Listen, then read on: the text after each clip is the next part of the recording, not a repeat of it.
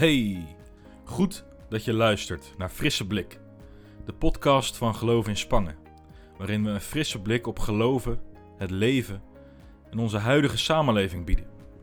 We proberen te ontdekken hoe het verhaal van God, een verhaal van hoop, tweede kansen en nieuw leven ons kan helpen in ons eigen leven, waarin rekeningen betaald moeten worden, collega's niet altijd meewerken ons leven waarin de dingen soms heel goed en soms helemaal niet lukken. Oftewel, een frisse blik op het echte leven. Ik vind het altijd erg interessant om familieleden te ontmoeten van mijn vrienden of collega's. Je herkent vaak veel familietrekjes terug. Een bepaald gevoel voor humor, de vorm van de neus, die aanpakkerige aard, de manier van reageren. We worden erg gevormd door onze families. Een vraag om over na te denken voordat we in het Bijbelverhaal duiken. Met welke familietrekjes uit jouw familie ben je blij? En welke eigenschappen in jouw familie vind je ingewikkelder?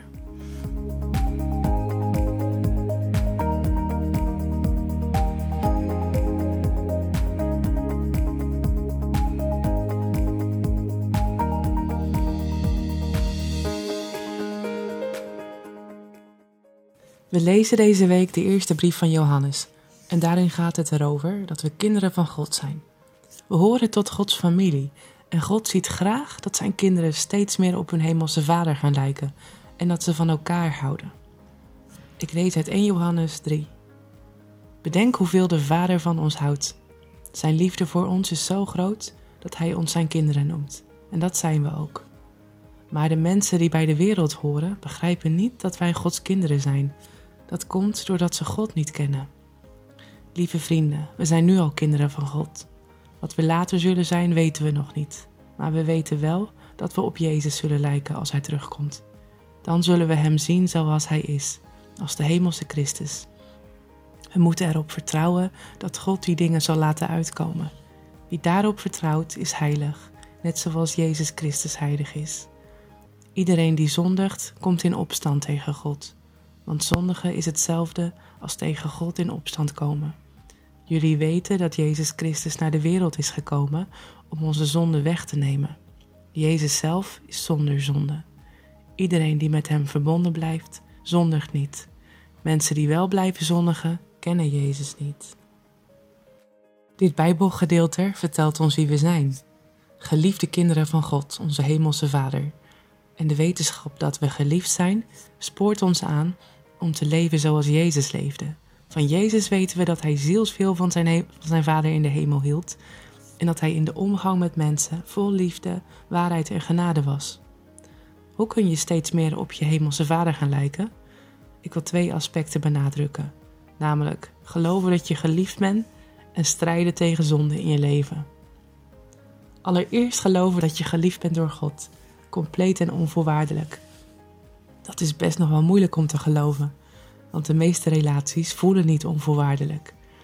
Je hebt misschien best een fijne relatie, maar je bent toch regelmatig onzeker of je partner nog steeds van je houdt en je leuk en mooi vindt. Je weet dat je familie van je houdt, maar je hebt ook het gevoel dat je aan hun verwachtingen moet voldoen. Misschien heb je zelf andere voorbeelden, maar God houdt echt van je, met je butsen en je scherpe randjes, je verleden en je toekomst. In die liefde zijn we veilig. Daarin vinden we onze identiteit.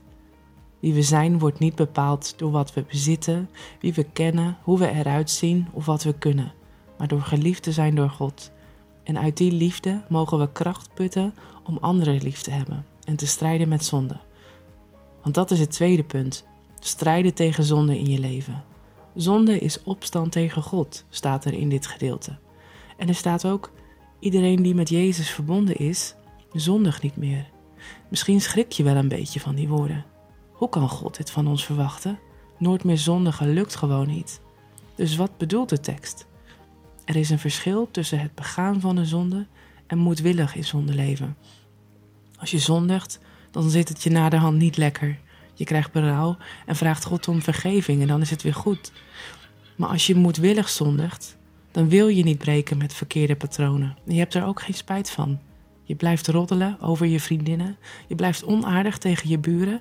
Je strijdt niet met je trots, je egoïsme, je ongezonde gewoontes, verzuurde relaties of wat dan ook. En dat moedwillige zondigen past een zoon of dochter van God niet, want die willen juist meer op hun vader gaan lijken en groeien in hun liefde voor God en anderen. God wil dat zijn kinderen steeds meer op Jezus lijken. Wat zien andere mensen als ze naar jou kijken? Zien ze in jouw trekjes van je hemelse vader en hoe dan? En op welk punt wil jij momenteel het meest groeien? In weten dat je geliefd bent of in strijden tegen bepaalde zonden?